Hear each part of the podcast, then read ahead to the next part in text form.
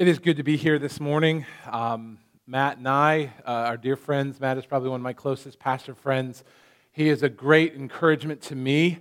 Um, I, between services, just as a little treat and a little gift for him, I rearranged his office by author's middle name alphabetically. So that'll be a nice treat coming back from his, uh, his sabbatical. Uh, but I, I, just want to thank y'all uh, for giving your pastor a sabbatical and loving him well.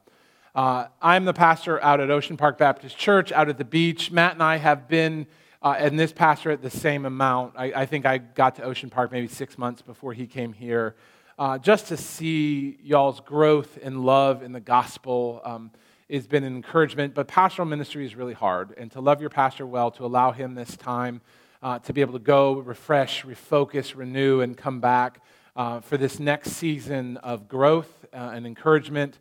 Uh, I'm thank you uh, doing that. Now, if you see any of my people, just be like, give Pastor Chris a sabbatical ne- I'm, I'm next summer. Uh, so you know that's, and I'll, I'll hook you up after. Um, we're gonna this morning we're going to be looking at Isaiah chapter 46, and why Isaiah 46? Well, when Joseph reached out to me a couple weeks ago and says, "Hey, any idea what you're going to be preaching on?" It's just what I preached on the, the week earlier.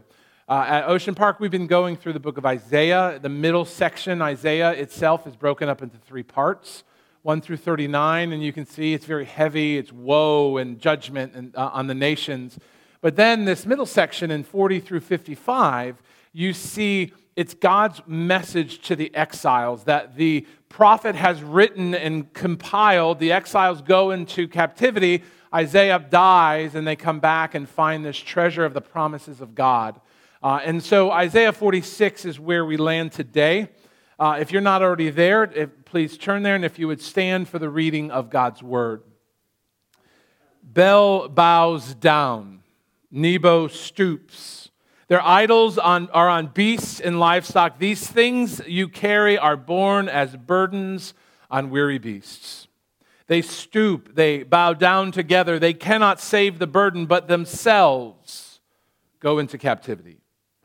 Listen to me, O house of Jacob, all the remnant of the house of Israel, who have been born by me from before your birth, carried from the womb, even to your old age, I am He. And to the gray hairs, I will carry you. I have made you, and I will bear, I will carry, and will save. To whom will you liken me or, and make me equal and compare me that we may be alike? Those who lavish gold from the purse and weigh out silver in the scales hire a goldsmith and makes it into a god. Then they fall down and worship. They lift it up on their shoulders, they carry it, they set it in place and stand there. It cannot move from it. If one cries to it, it does not answer, or does it save them from his trouble? Remember this and stand firm. Recall it to mind, you transgressors. Remember the former things of old. For I am God, and there is no other. I am God, and there is no one like me.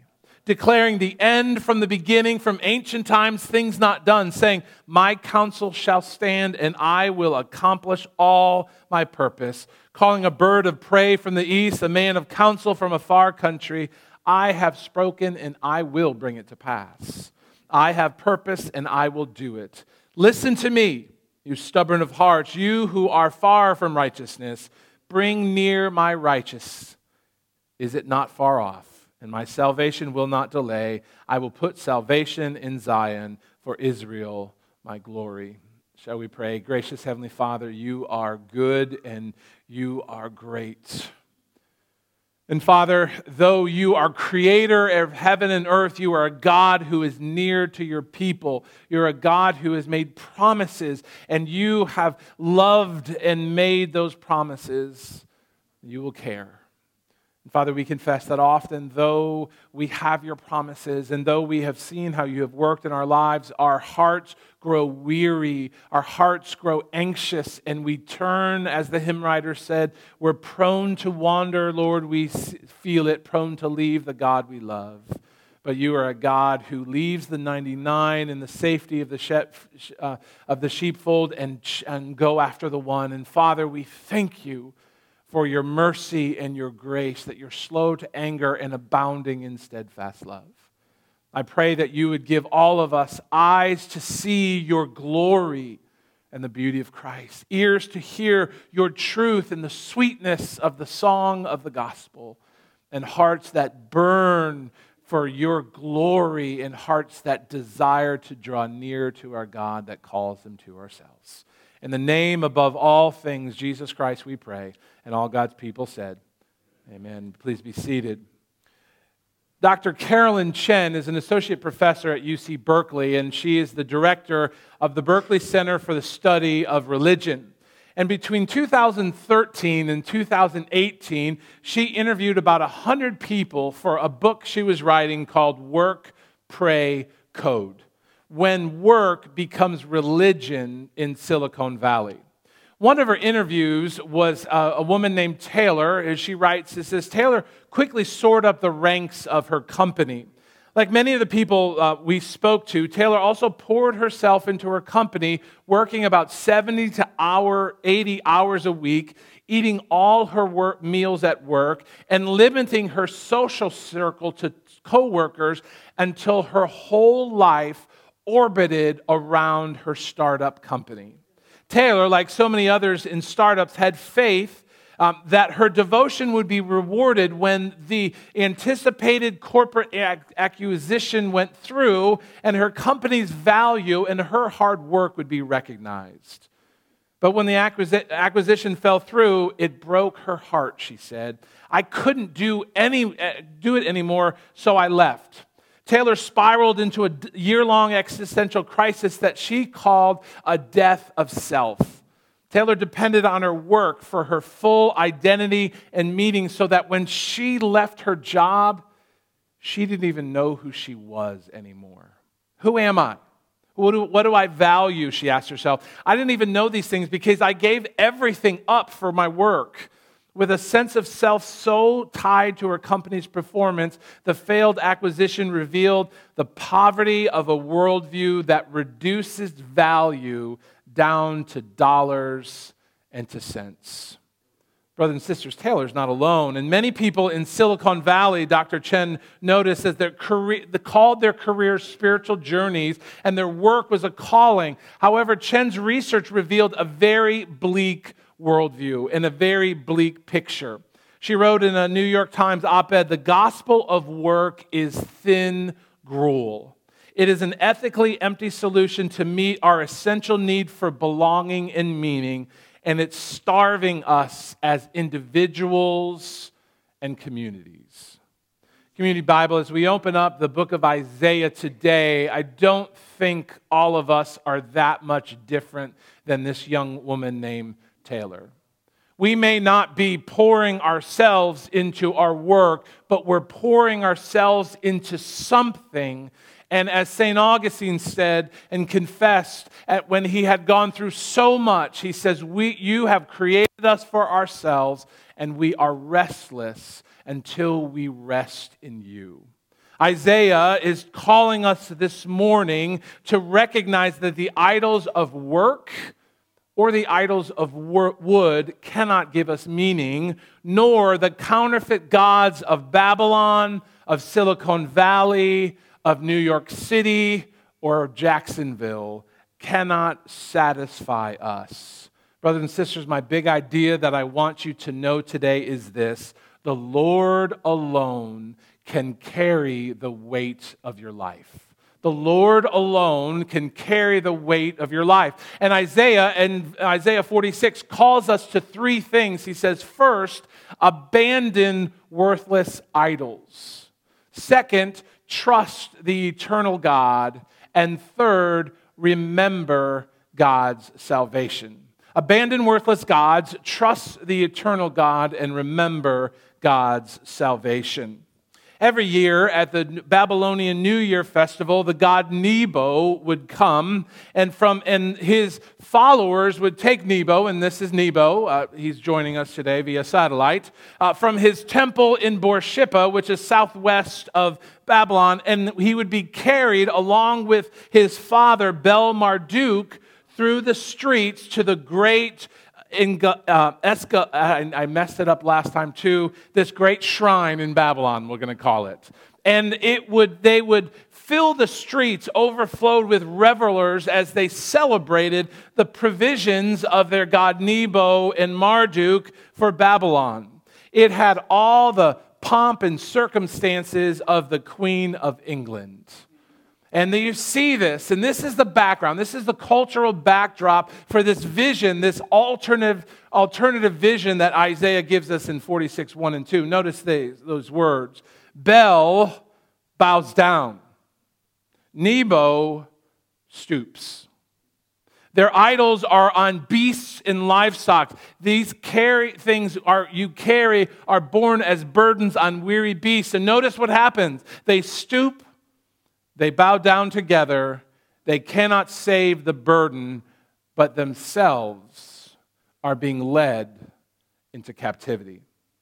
Uh, Isaiah 46 shows us a very different picture of Bel and Nebo's procession. In this inspired vision of Isaiah, Bel and Nebo are not being lifted up and carried to the shrine. Instead, they are bowed down and stoop low. They're too heavy, and the animals that they're carrying are, are that are carrying them are exhausted, and so much so that the idols stagger and they fall down.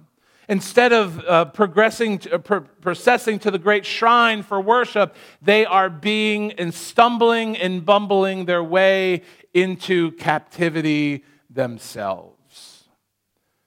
If you had been with us for the last few weeks in Isaiah, and you can join and read along if you'd like, but Isaiah once again is pounding this drumbeat that idols cannot carry the weight of their, our lives they will inevitably bow and stoop and fall and come crashing down. In fact, idols can't carry our weights, but they can't even carry their own weights. They require their worshipers to prop them up and carry them on their shoulders or put them on beasts to carry them in procession, all the while they're leading their worshipers into captivity.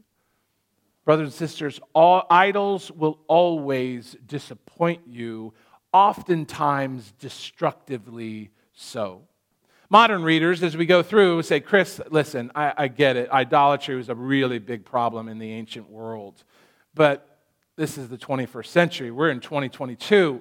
Uh, I, I, don't have uh, idols or statues of gods in my house or my communities who I turn to for wisdom and protection and affirmation and uh, provision. But in reality, our hearts are just as idolatrous. We're just far more sophisticated in our idolatry. Tim Keller, in his book Counterfeit Gods, shines a light on the heart condition that creates idols. He says this An idol is anything more important to you than God, anything that absorbs your heart and your imagination more than God, anything you seek to give you what you, God, can only give. I want you to think about this, that this morning.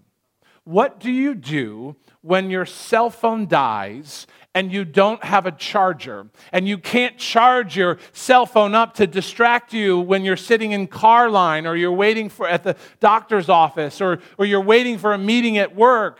Uh, what are you thinking about when your phone can't distract you and amuse you? What do you think about? What does your imagination go to? How do you daydream? Keller says it's not just statues of uh, Babylonian gods that are idols, there sometimes there's good things. Most of the time, idols are made into good things.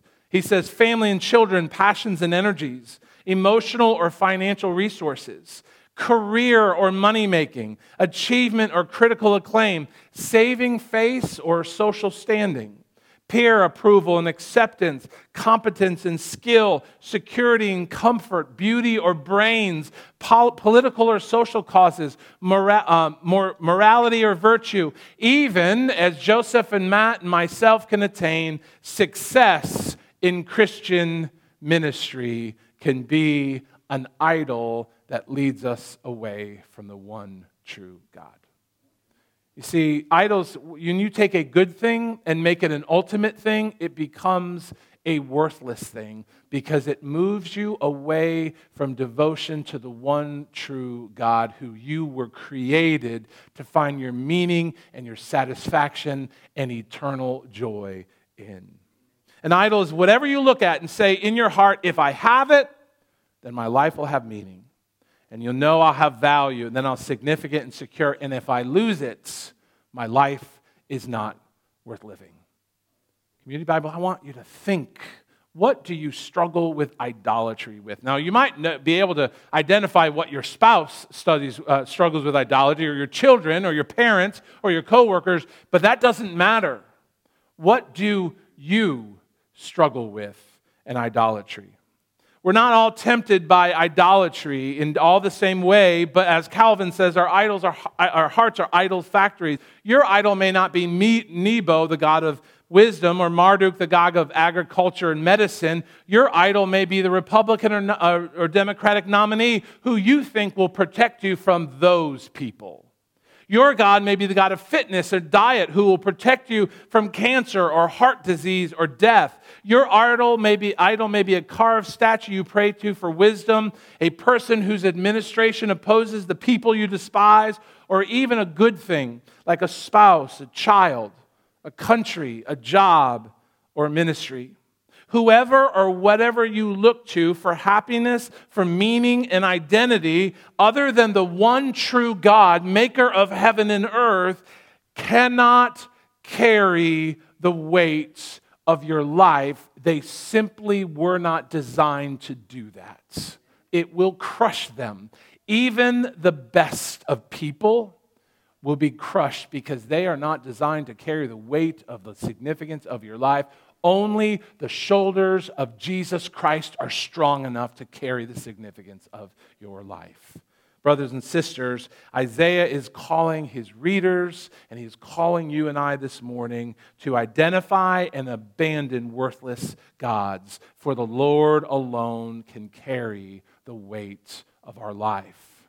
Therefore, abandon worthless gods and trust the eternal God. Trust the eternal God. There's inevitable progress for people experience from infancy to old age. It's the slow reversal of the parent child relationship. The parent, the child, for the better part of 18 years, moves from fully dependent on their parents to be fully independent from their parents.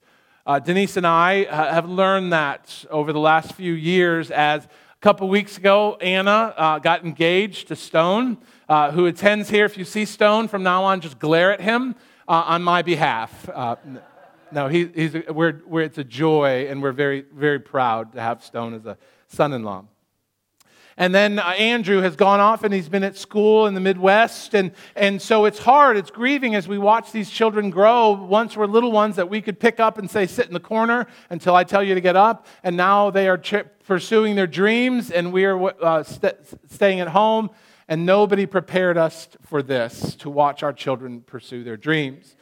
All the while, there comes a time in a parent's life where the parents grow more dependent on their children for provision and assistance and protection, even to the point of living in their own home. I've watched the same thing as my father, when I was a little boy, was a picture of strength he could literally pick up everything, anything. And I watched in amazement at his strength. And now, as an older man, he's anxious and weak and more dependent on my, my, myself and my wife.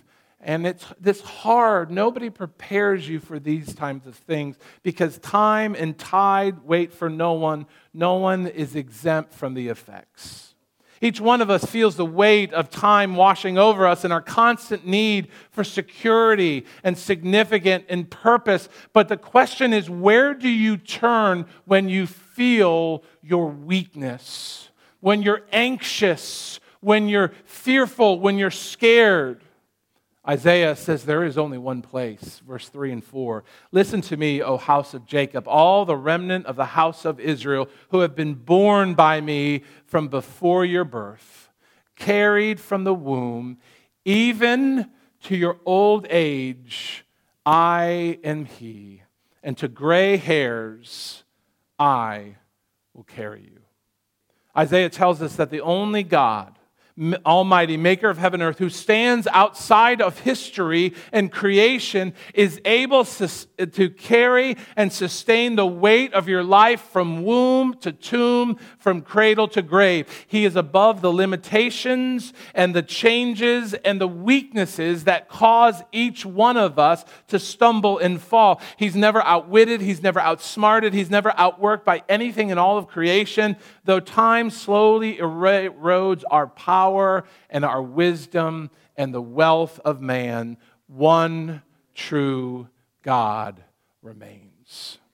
Community Bible, we never have a, new, uh, have a need for a new God for a new season or a new challenge or a new generation.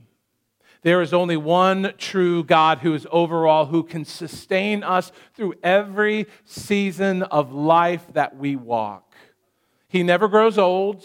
He's never weakened by time. He's never overwhelmed. He's never confused, caught off guard, trapped in a corner, or dumbfounded. He never needs your power to carry him like the worthless gods of the nations. Instead, all the while, all the time, the one true God carries us. Notice the end of verse 4 I have made and I will bear. I will carry and I will save. I love this verse because it expresses the personal commitment that the Almighty God has for his people. I have made you, and I will bear you. Israel did not bring themselves into existence as a people. God says, I will be your God and you will be my people. Their existence came from God and was continued by God. He will provide for his people through every season, every challenge, and every moment of life. The Lord God has committed to sustain the people he's created. I will carry you, he said. And he tells his people, I will save you. The Lord, uh, Israel will be sustained by God and saved by God. There's nothing in this life that can overpower him or thwart his purposes for your life, brothers and sisters. He's able to sustain you no matter what comes against you and any rebellion that comes from you. The maker of heaven and earth knows his people and has promised to save his people. Notice verse 5 and through 7 To whom will you liken me? And make me equal and compare me that, you, we, that we may be alike. He says, Bring all your comparisons, bring all your idols, and compare them to me. You will find there is no one like me. Those who lavish gold from the purse and weigh out silver in the scales, who hire a goldsmith and make it into gold, then they fall down and worship. They lift up on their shoulders, they carry it, they set it in place, and stands there. It cannot move from its place. One cries to it, it does not answer or save from his trouble. Isaiah shows the absurdity of following idols who are nothing more than the work of man's hands and the, the graven image of our um, um, imagination. More than the gold of service and purchased by you, gold and silver purchased by you and formed by human hands. Idols are nothing more. How can something you created save you? It simply can't. And then Isaiah says, look it, they can't the idols can't even walk from point A to B. They have to be carried. How can something that can't help itself help you? It can't. But as Isaiah is quick to show, the God who stands outside of time and space can carry the weight of your life and can sustain you and empower you and protect you. The psalmist in Psalm 71, verses 17 through 19, put it like this in beautiful prayer O God, from my youth you have taught me, and I still proclaim your wondrous deeds. So even to old age and gray hairs, O God, do not forsake me until I proclaim your might to another generation, your power to all those who come to you. Your righteousness, O God, reaches to the heavens. You have not, you are you ha, who have done great things, O God. O God, who is like you? And what's the answer? Absolutely no one is like the one true God. For the one true God alone can carry the weights of your life. Therefore, abandon worthless idols trust the eternal God. And third, remember God's salvation. What is the antidote to unbelief in our lives? Memory. To overcome unbelief that we inevitably slip into, we must remember the work that God has done on behalf of his people. Why is that? We so easily are, uh, become overwhelmed by the circumstances of our life, and we uh, forget the Lord when opposition is strong, when we stand alone, when our mind is overwhelmed, when our emotions oscillate, when our strength is small, when the path is rough. We as a people are so quick to forget what God has done for us and who He is. At our church, and our communion table, we literally, like many churches, have carved into the table, do this in remembrance of me. We have to remember the God who we serve, who He is, and what He has done. Because if we don't, our forgetfulness will cause us to turn to the worthless idols of our nations that we think we need. And we believe the lies of empty, counterfeit gods. And they trust, when we trust the graven images that we have created in our own imagination. But Isaiah calls us to remember the God they know. Notice verse 8 Remember this and stand firm. Recall it to mind, you transgressors. Isaiah calls Israel not to focus on the hopelessness of the circumstances that surrounds them when they don't understand what God is doing or where he is or where he's leading them. Instead, he says, focus and remember the continual faithfulness of the God who always bears and carries his people. To remember is to be deliberate, to call to mind the former ways that the Lord has provided for your life. Stand firm, he says. Uh, Eugene Peterson in the Message Bible says, wrap your minds around it. We have to be diligent to remember what the Lord has done. We have to be diligent to fix our attention on the character of God when our mind, our flesh, and our enemies bombard us with false accusations, withering doubts, and deceptive emotions that try to lead us away from the character and work of our God. And far too often, we're quick to run after the idols of the world and the counterfeit gods of our hearts. Community Bible, we must work to remember who God is and what He has done. As an aside to this, this morning I explained to the, the, the, morning service that the reason we come to worship the more on, on the Lord's Day is to be remember. We, for six days, have been in the world and we have been formed by the liturgies and the values and the priorities and the directions of the world. And whether we know it or like it or not, those kind of things have transformed us, or conformed us, I should say, to that. And we have to fight against this, this perpetual uh, current that's pulling us. And we're deliberate each Lord's Day to come in here, not solely to bring our worship up, but worship is actually to be conformed to the image of Christ because when we come into worship, God is forming us. Worship is from top down, that we're being reminded that God is in control. That we're being reminded when we confess our sins as a people that we have a basic problem. And we're reminded that we're not hopeless in that problem because we receive the assurance of pardon from the gospel that we read out of the book of Romans today to remind us it's not hopeless and that we're not to despair because Christ is bigger than our enemies. And then we feed on God's word under the authority of God's word. And then we're sent out into the community for six days as a light into darkness. But we need to come back and be formed and deformed from the world and be reminded of who God is and what He has done with our brothers and sisters on days when we wake up and we're like, man, I could use an extra two hours of sleep. Matt's not preaching today. This guy from the beach is preaching. It's a good day to sleep in. But we remember that we come under the word where the Holy Spirit conforms us into the image of Jesus. And we are encouraged by the gifts and, the, and of our brothers and sisters where we're loved and conformed like Jesus. And oftentimes we leave worship and like, man, it was hard getting my carcass out of bed this morning, but I am so glad I came because the Spirit formed me into the image of Jesus and helped me remember who God is and what He has done. Brothers and sisters, Isaiah tells us in verse 9 and 10 remember the former things of old. For I am God and there is none other. I am God and there is none like me, declaring the end from the beginning, from ancient times, things not yet done, saying, My counsel shall stand and I will accomplish all my purpose, calling a bird of prey from the east, the man of counsel from a far country. This is Cyrus, uh, the, who would actually bring them, God would use to bring them back to the uh, Jerusalem.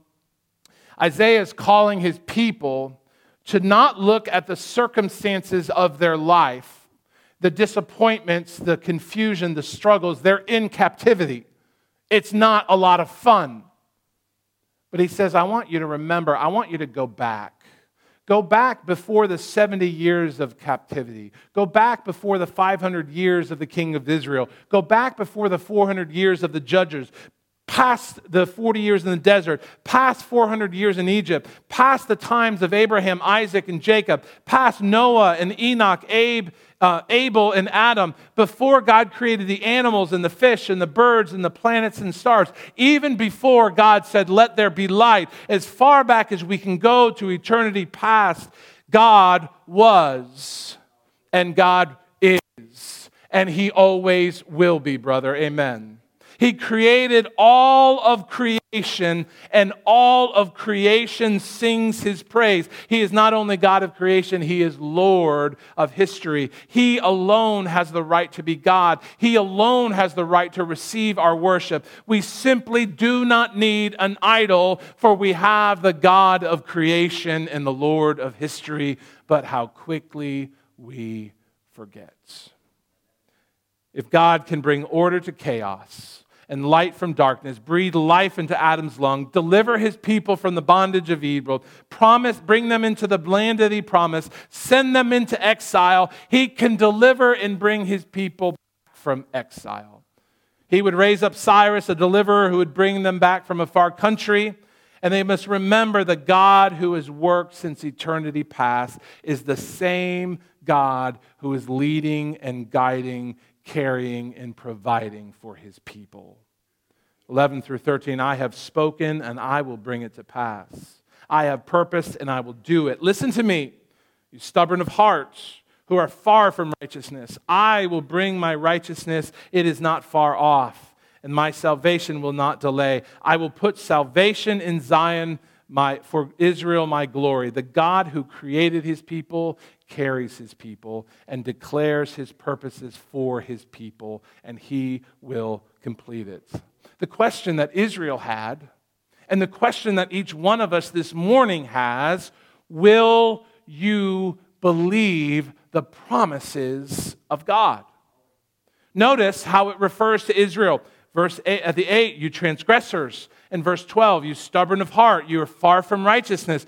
Far too often, Israel failed to trust the character of God, and they wandered, and they turned to the gods of their nation, of the nations, and they turned to the gods of the, of the, the carvings of their own heart that were made in their own image. They trusted their sense of right and wrong. They refused to believe the one true God. How could a God like, uh, uh, how could God use a man like Cyrus? How could God be in control of the Babylonians? How could God send us into captivity?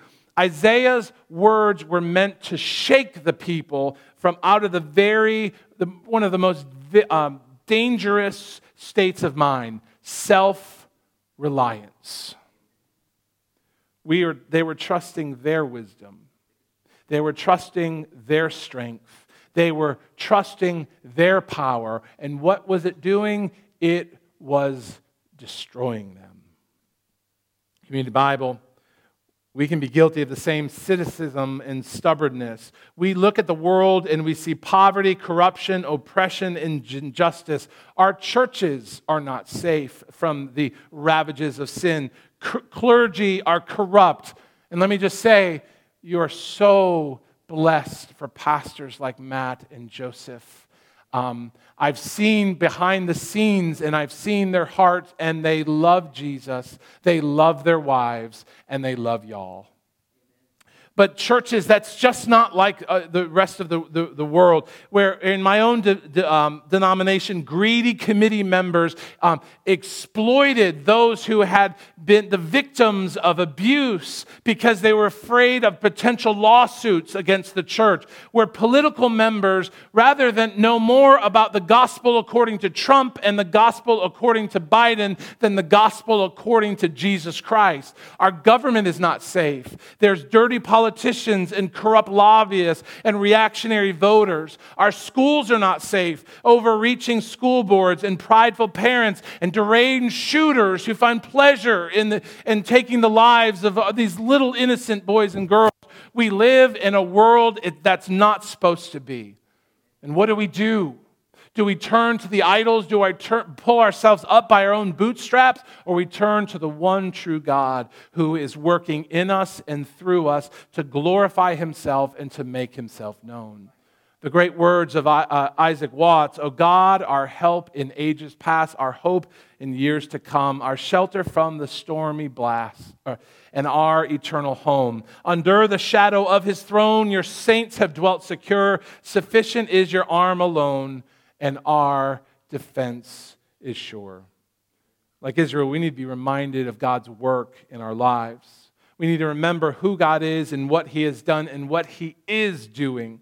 We may not be living in exile in a foreign land, but we're living in a world that is desperately broken by sin, a world that is not our home.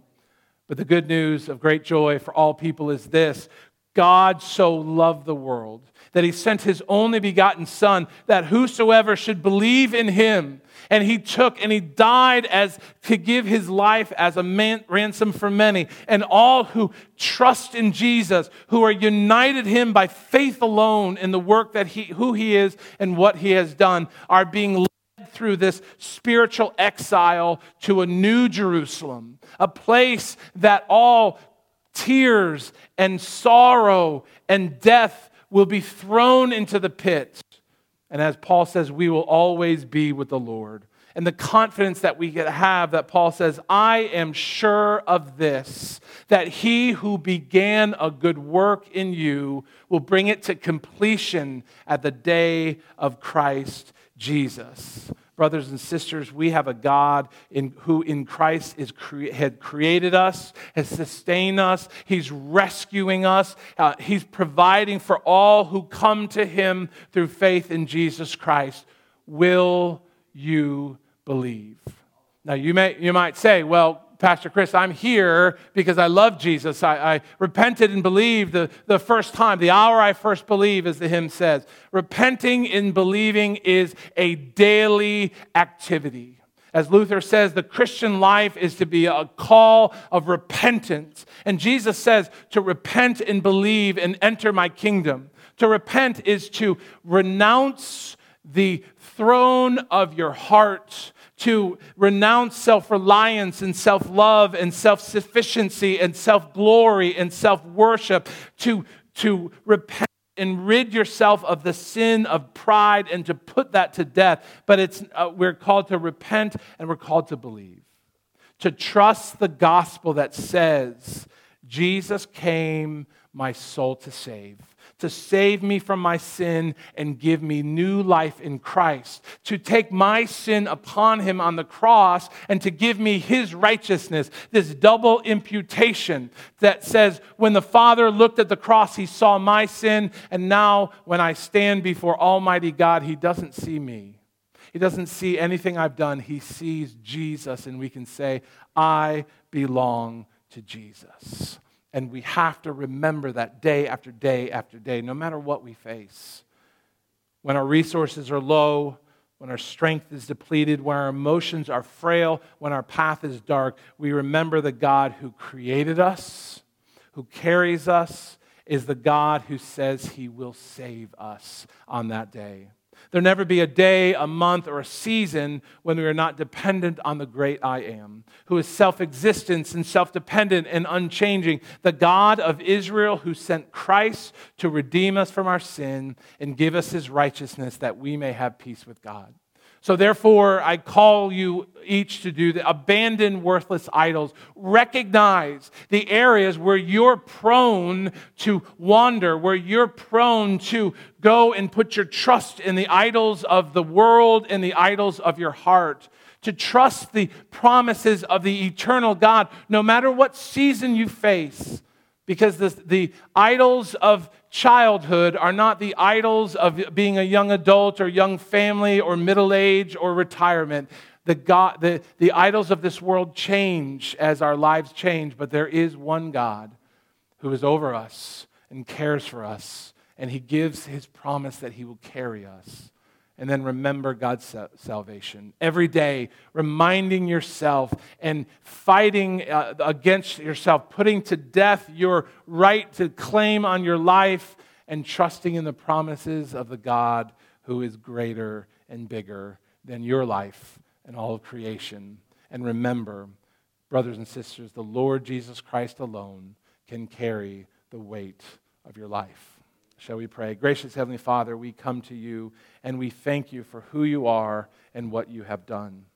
Father, it's so easy we see in our lives to follow the idols of this world, to put our trust in what we can see and what we can understand and what we can touch with our hands.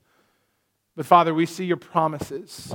We see what, who you are and what you have done. We see the gift of Christ. God coming and dwelling with us.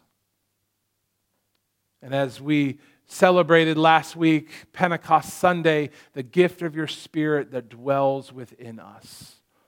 Father, may we identify the idols of our hearts. May we pour in the promises of God into our hearts. And may we remember each day to repent and believe until that day you call us home or you return. Now, in the grace of Christ, we stand.